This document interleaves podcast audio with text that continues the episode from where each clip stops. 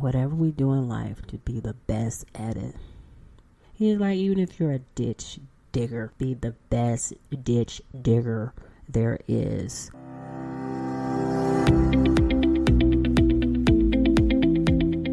Welcome to Running is Cheaper Than Therapy podcast. I am your host, Dr. Wita L. Brown. I inspire and promote movement. I explain how running adds to life from a mental wholeness aspect, how obstacles can be overcome in life to make it to your finish line. Welcome to Running is Cheaper Than Therapy, episode 90. So today is the last episode of season five. I again thank everyone who listens, supports my podcast. I thank my editors. I thank my brother for assisting me with some um, video clips. I thank my friends who listen and provide input. I thank all of my guests, past, present, future. So, today, I want to talk about an interesting subject homecoming, returning home. About a week ago, when this is pre recorded, I attended Florida A&M Agricultural Mechanical University's homecoming. And those who know me and those who actually listen to my podcast know I am a lover of all things Florida A&M. I'm proud of my college. I thank God that He blessed me and saw it fit for me to attend FAMU because it truly changed my life. A little background, and you're like, "What? What are we talking about?" This is uh, running is cheaper than therapy. Or running podcast or um, podcast based on endurance sports, but my podcast is based on endurance sports movement, but not only movement or sports in their original forms, but from a mental wholeness aspect. How running adds to life, how sports adds to life, how they not only add to physical but mental well being. So that's where I kind of want to go today. It'll make more sense as I continue along. But back to Florida A&M University. So I graduated from high school many years ago. I am from a small town called Brookhaven, Mississippi, which is about 45 minutes from Jackson, Mississippi, two hours from New Orleans. My mother, who went to Southern University, which we actually play this weekend, Florida A&M does, my dad went to Tennessee State University, and then I left Tennessee State to go to the military. My brother is a proud graduate of Jackson State University, as well as my sister in law. So, when I was growing up, I knew I wanted to go to a historically black college and university, HBCU. So, my mother was a career counselor which is how I found out about physical therapy because initially I didn't know what it was. So I volunteered, did some physical therapy hours, needed it for admission, and I needed to learn about it. I wanted to be a doctor, but I didn't know if I wanted to be in school forever. So I picked a career related to science after reading a book from my mother's office about physical therapy. So after I was sold on physical therapy, I had to find a school. So um, only Howard University in Florida, A&M University at that time were the only two schools that had a physical therapy program. At that time, they were all BS programs, a bachelor's of science. Now they're all doctorate programs. But Howard was too far away from Mississippi, so that was not a possibility. Dillard University in New Orleans did have a program where you spent two years in New Orleans and then you transferred to Howard. Florida A&M had a full program. So when I was doing my college assessment, I went to Dillard, which is two hours away, and uh, one of my best friends was going too, so we were going to be roommates. So I got accepted into Dillard. I got accepted into Florida A&M. So I went to a program that's called TOPS, which is early orientation. So at Tops, I fell in love with FAMU. It was so much fun. The students, the campus, we stayed up all night. I met actually one of my friends, Michelle Brown, which is also a physical therapist. We've been friends since 1991. We met at Tops. and We both had that in common, and we both are. Uh, she's a snowboarder. I'm a skier, but we both love snow sports. I met her. I met some of my other friends that I'm friends with today. 30 years later. So, Tops made me decide that Florida A&M was a place for me to go to college. And it was only about a seven, seven and a half hour drive. So I can get there easily versus Howard was a bit far. And I felt comfortable driving that far by myself. And my parents could come see me. They were older. So it was easy for them to get to me in Florida versus if I went to Howard. So I chose Florida A&M University, and Florida A&M University again it changed my life. Not only did I learn a lot, and it's it's just funny. It's just aside. Um, our colors are orange and green. I remember when I went initially, I bought a sweatshirt at the bookstore, and I bought it black because I didn't like orange and green. I hate to say that now. Now I love both colors. But anyway, I went to FAMU. I met friends who were like lifelong friends today. I flourished. I mean, I always was smart. I always, but I had to study. I remember my first test, biology tests. I called my mom and said, "Oh my God, that's like the hardest test." They asked questions about stuff under the captions, which I really didn't pay attention to. So I had to learn how to be a more in depth or thorough as far as my studies. And what I loved about Florida A&M was the teachers actually cared about you. If you didn't come to class, they actually paid attention. One of my biology teachers, which everyone thought was so mean, she wasn't mean. She actually cared about her students and she wanted them to be disciplined and, and learn the information. I remember I went to her office, I think maybe after my first test, because my mother always taught me get to know the teachers. And if you have any issues, any questions, like go talk to them so they'll know your name. So I went to talk to her. And she was actually nice and very helpful. So I realized that things aren't always what they seem. People saw her as mean and not caring, but she actually cared. But sometimes, in order to succeed in life, you need people in your life who are tougher on you, who want you to be the best for you to excel because life is hard. And people out in the world, sometimes they don't care about you, but faculty, students, they cared about you at Florida A&M. And I remember Dr. Strickland. I saw his son James at homecoming. He was my comparative anatomy teacher. I loved him. He loved his job, and you could tell he loved teaching. And I learned a lot in that class. Even though it was hard, I took it in summer school. It was hard, but I learned a lot. And I always loved Dr. Strickland. I always went to see him when I came back for homecoming. He passed away. And I remember another one of my professors, Dr. Anderson. His son was also um, in class with me. He taught algebra. I don't remember. I mean, I probably maybe can do algebra now, but it's not like something I have to do on a regular basis. But I learned a lot of life skills from him. He used to sit in class. And I remember one day people didn't show up. It was like maybe the week of homecoming or the week before homecoming and like no one showed up to class. So he was going off about people that basically need to show up and be responsible and how we need to be excellence. One of our mottos at Florida A&M is excellence with caring. He gave us this long speech about whatever we do in life to be the best at it. He's like, even if you're a ditch digger, be the best ditch digger there is. And I remember him giving us these life lessons.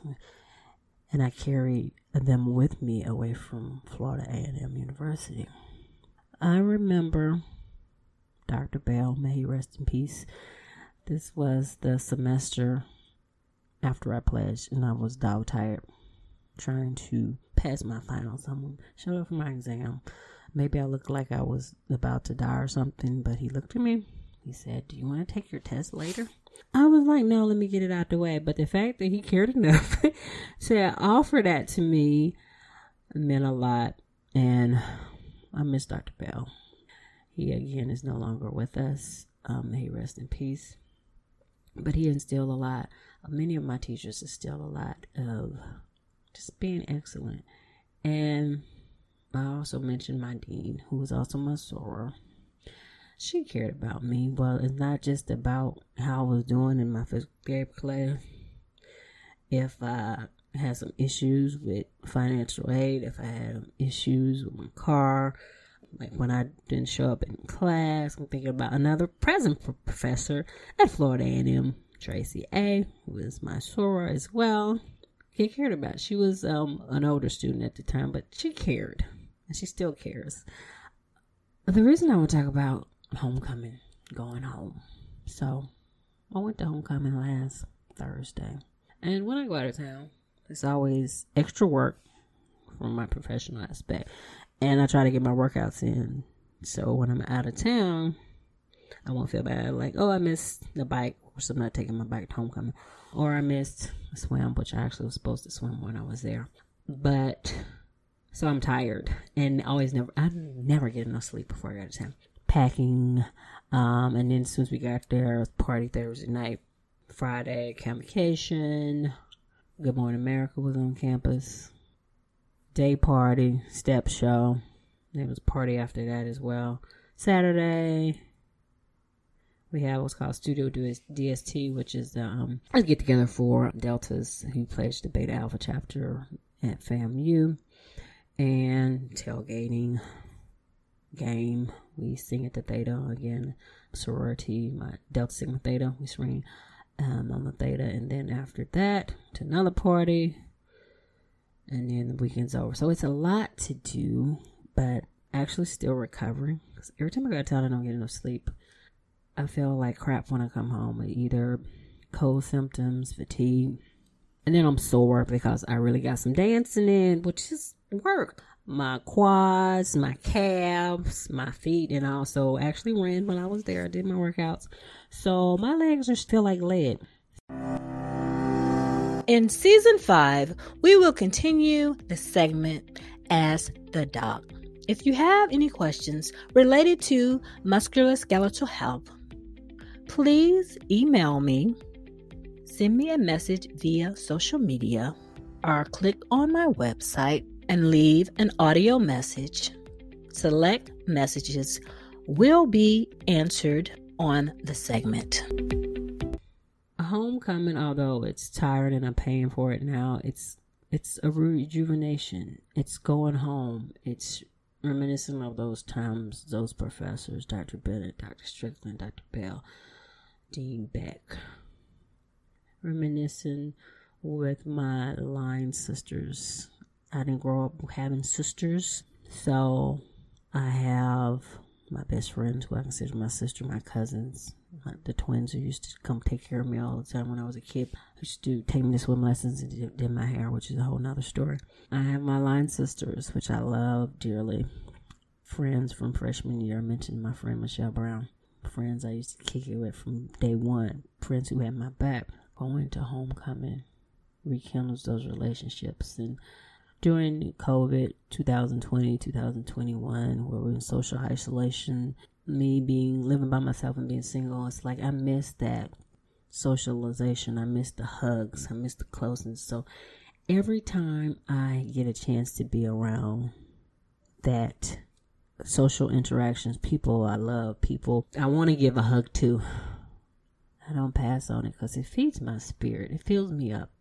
People say that people who graduated from my school are a cult we just love each other and we realize that life is hard and the world is hard and you get beat down and put down and and there's nothing like coming home where people lift you up, people love you, people encourage you, people know your greatness, see your greatness, and see where you come from and see where you've gone, and just nurture that and just love that. And then the parties are nice too. I mean, I don't party all the time and for people who do it, I mean nothing wrong. But partying with people that you know and just dancing because like I'm an active person, so that was part of my workout. So there's nothing like homecoming, and you know I don't really, like I said, I don't really party, I don't really drink. It's just the people, the bond, the camaraderie. that give me life. And it's kind of hard to put into words that feeling that I come home with this like I can conquer the world. I'm full. Uh, I'm I'm ready to face whatever challenge I have in life. So, and how I'm equating this is to endurance sport.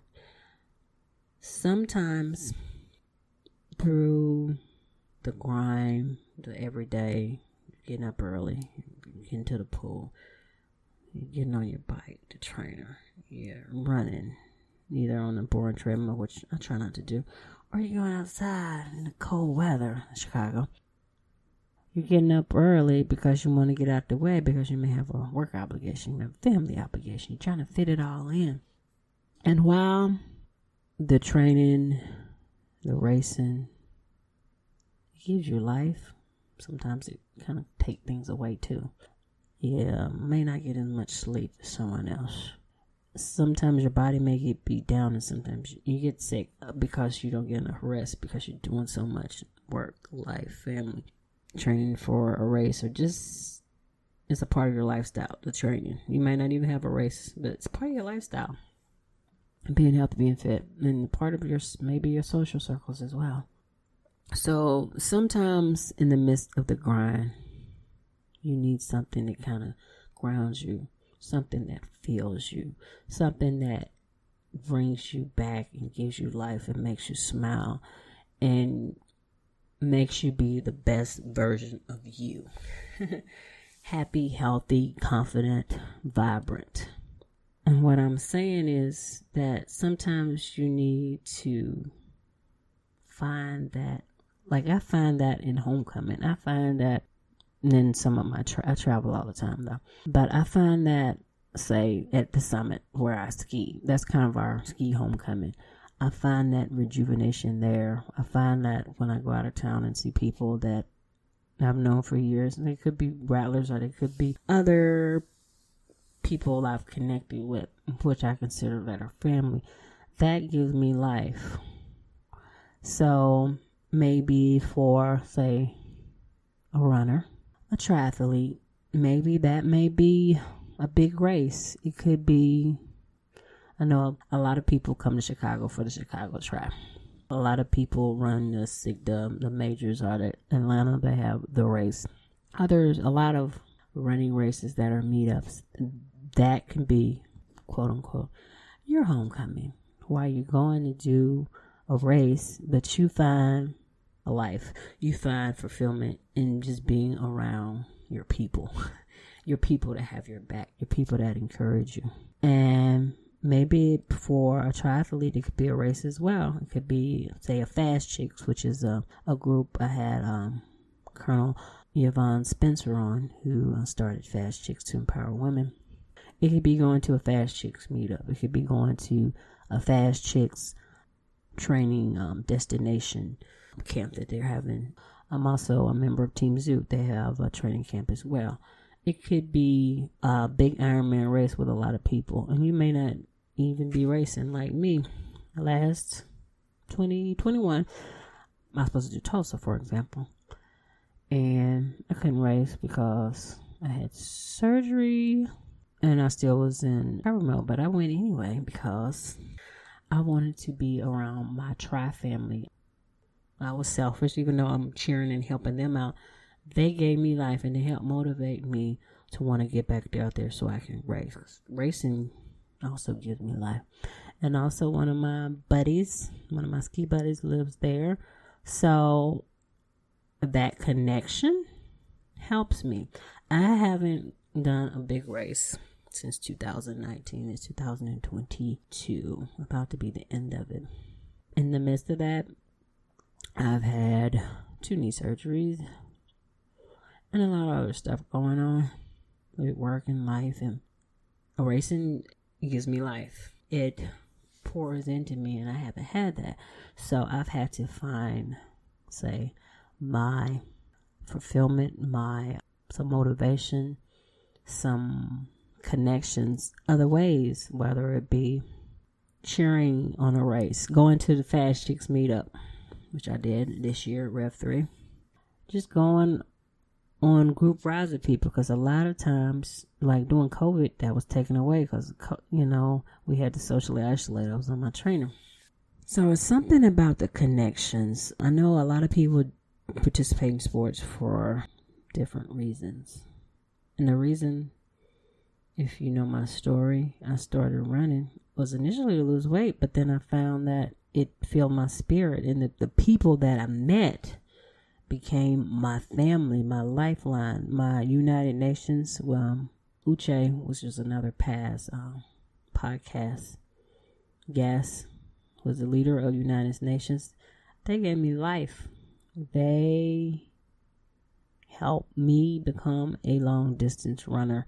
And when I had other issues, when I had to move out of my place after that place caught on fire, Tina, one of the United Nations runners, helped me move. When I had surgery, need someone to take me to the hospital. Tina helped me out.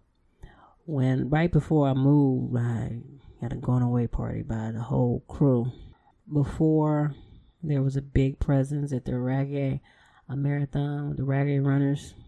We went to uh, Jamaica, Team United Nations, and that was one of the best vacations I had. It's something about the bond that you have with like minded athletes. It means a lot. So, as I talk about homecoming, as I talk about the feeding your spirit, as I talk about sports, and not from just a performance aspect, but from a wholeness aspect, I admonish you to find what feeds your spirit. Find joy in your sport. Because if it's not fun, you might as well not do it. You shouldn't be miserable running, biking, swimming, or whatever it is that you choose to do as an outlet. It should be joyous, and you should find joy in it. And sometimes you need to step back and figure out what feeds you and do that. It may not be just trying to get a PR on every workout, get a PR on every race. But by connecting with those people out there with you, by volunteering, by helping someone else who might be new to the sport. Each one teach one. But find your passion, find your joy. Find something that will make this a lifelong endeavor. Even say when you get to the point where you may not Say you may not can, can run anymore to a certain point in your life. There's always the aqua bike. Say you may not be able to do full distance races anymore. They still sprints. Say you may not be able to run, but you can power walk. I mean, there's so many things out there. There's possibilities, and there are different things out there, so you can have a lifelong a commitment. So I hope this has been inspirational to you. And I hope that you find whatever it is out there that gives you joy. Because we all need a little joy in this world. Again, this is the last episode of season five. Stay tuned. I am going to take some time between season five and season six. Happy holidays. And stay tuned for more running is cheaper than therapy. That wraps up this episode of Running is Cheaper Than Therapy podcast. Thank you for tuning in. If you already haven't, please download Running is Cheaper Than Therapy podcast on Apple, Spotify, or however you listen to your favorite podcast. If you have any questions, concerns, or possible show topics, please email Run It is Therapy, OLB, Omaha Love Brown. Again, that's Run It is Cheaper Than Therapy, Omaha Love Brown at gmail.com. I also can be reached via Instagram, Facebook, Twitter, LinkedIn, and YouTube. Handle We Life, We Love. OUI Life, OUI Love. Thank you, and please tune in again.